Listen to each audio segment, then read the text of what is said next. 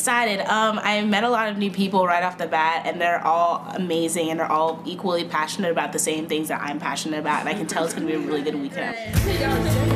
Program last year. Well, I just. Pretty much my favorite thing about winning this award was just getting to come to this conference because I was really excited to meet all these people who are passionate about the same things that I am. And I'm just really excited to learn about other people's projects and just learn from all these amazing people that are all here for this um, really great weekend.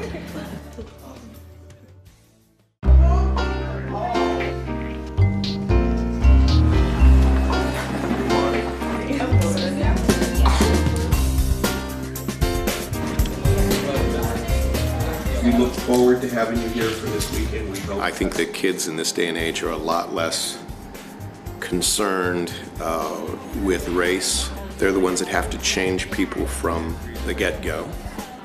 And they're the ones that are really forming their personalities and, and, and will be the future. So that's, that's what's important. You know, what I tell the journalists is, you know, you got to tell the truth. You have to get to what is really true.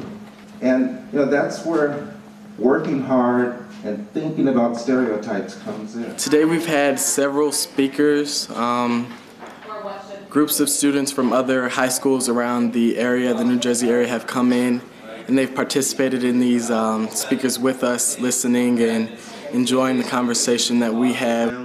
One thing that we've seen throughout is kind of the power of images to um, portray race relations and you know how you can get that out in an art form and you know not necessarily words but just through an image and how that's just a really powerful medium and social tool.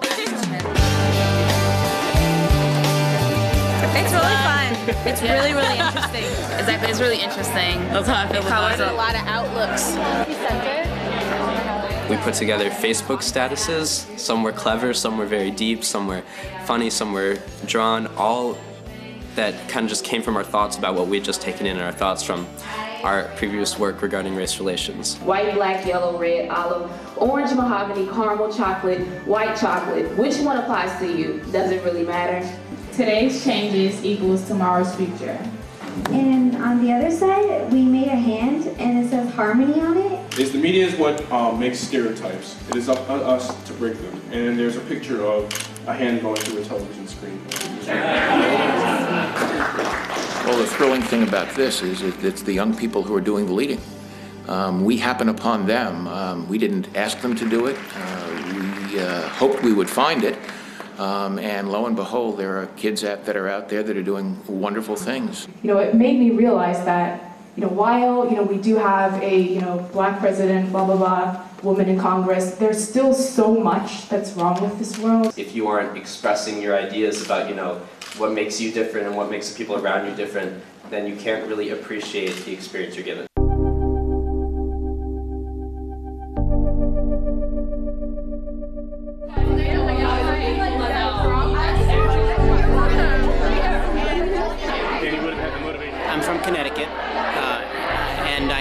Bridgeport. When you would walk into that high school, there were police in the halls, there were uh, metal detectors, and it was the kind of place that you know was had had had violence in the past, and often it was racially motivated violence. I, I I thought that you know the only way that this was going to stop was if, if kids got involved to help stop it. We're all equal, we're all here for the same reason. We all share these common goals that we want for our different groups and our different cultures and for the world because we all are humans and that's that's our goal to be seen as humans.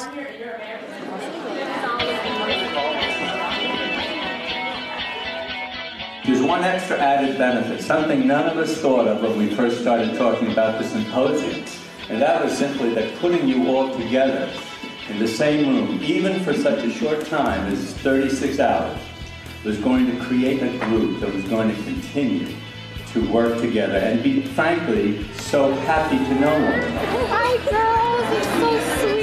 It was so easy for us, it was so natural for us to come together and start dialogue without even meeting each other. And we all just got so close. And there's just some really special energy that I can't describe as anything but surreal. It's been a really magical experience.